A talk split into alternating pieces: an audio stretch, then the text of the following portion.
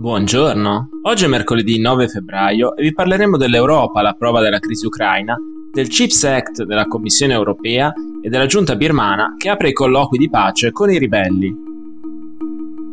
Questa è la nostra visione del mondo in 4 minuti. L'Europa ha aumentato i suoi sforzi per cercare una soluzione diplomatica alla crisi in corso da più di due mesi in Ucraina. Nelle ultime 24 ore, i capi di Stato di due delle principali nazioni europee si sono impegnati in prima persona in questa direzione. Il presidente francese Emmanuel Macron ha infatti raggiunto a Mosca il suo omologo russo Vladimir Putin per un colloquio faccia a faccia durato quasi sei ore.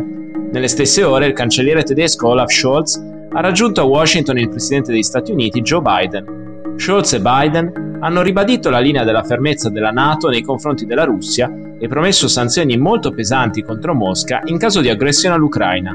Unico e enorme punto di ambiguità è cosa fare del gasdotto Nord Stream 2, che porta il gas direttamente dalla Russia alla Germania senza attraversare altri paesi. Biden ha ribadito la volontà di bloccarlo in caso di azioni ostili russe, ma Scholz continua a seguire la linea della cautela.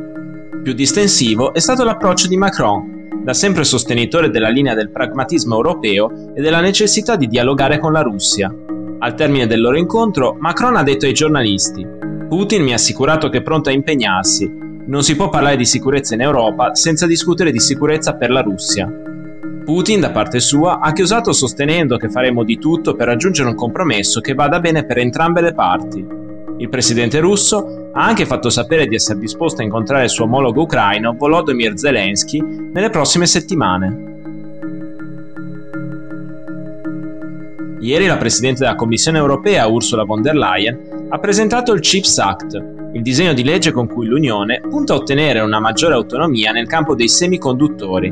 L'obiettivo dell'UE è fare sì che entro il 2030 il 20% della produzione di questi componenti fondamentali avvenga in stati comunitari, contro l'attuale 10%. Dal punto di vista economico, il piano prevede lo stanziamento di quasi 50 miliardi di euro, 12 miliardi arriveranno da fondi pubblici, metà dal bilancio comunitario e metà dai governi nazionali, per investire in ricerca e sviluppo di semiconduttori di ultima generazione sempre più efficienti in termini di sicurezza e consumo energetico.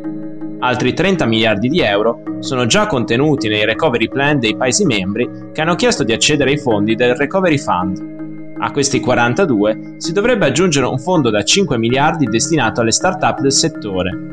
Oltre al piano economico, il CHIPS Act introduce diverse innovazioni anche su quello normativo. Il disegno di legge vorrebbe rendere più flessibili le regole sugli aiuti di Stato in modo da creare più facilmente grandi impianti di produzione dei semiconduttori soprannominati megafab.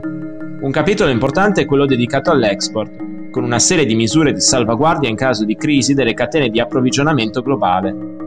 Anche se l'UE vuole creare un sistema di cooperazione con Taiwan, Singapore, Giappone, Corea del Sud e Stati Uniti, i principali produttori mondiali, vuole essere preparata a un possibile fallimento di questo tipo di approccio, a un cambiamento improvviso della situazione politica o a crisi impreviste che potrebbero minacciare la sicurezza.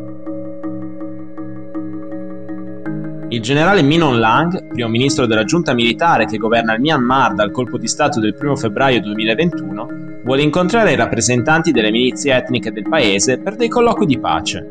L'obiettivo del suo governo è raggiungere un accordo di cessate il fuoco entro il giorno dell'Unione, anniversario dell'indipendenza dalla Gran Bretagna che ricorre il 12 febbraio.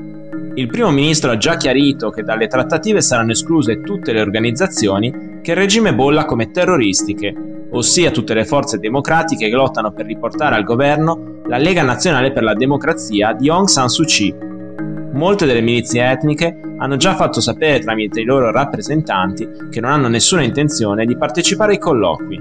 Non abbiamo nulla di cui discutere con loro, stiamo lavorando per rovesciare la dittatura militare, che è il desiderio dei cittadini, e per costruire una democrazia federale, ha commentato Pado Sa Taoni, capo del Dipartimento degli Affari Esteri dell'Unione Nazionale Karen, uno dei maggiori gruppi etnici armati del Myanmar. Le milizie accusano infatti la giunta militare di aver già violato il precedente cessate il fuoco, in particolare nelle regioni del Myanmar al confine con la Thailandia. Negli scontri in quelle zone, il regime ha più volte fatto ricorso a bombardamenti sulla popolazione civile, oltre che a rappresaglie contro interi villaggi, causando già centinaia di morti e decine di migliaia di sfollati. Per oggi è tutto, dalla redazione di The Vision, a domani.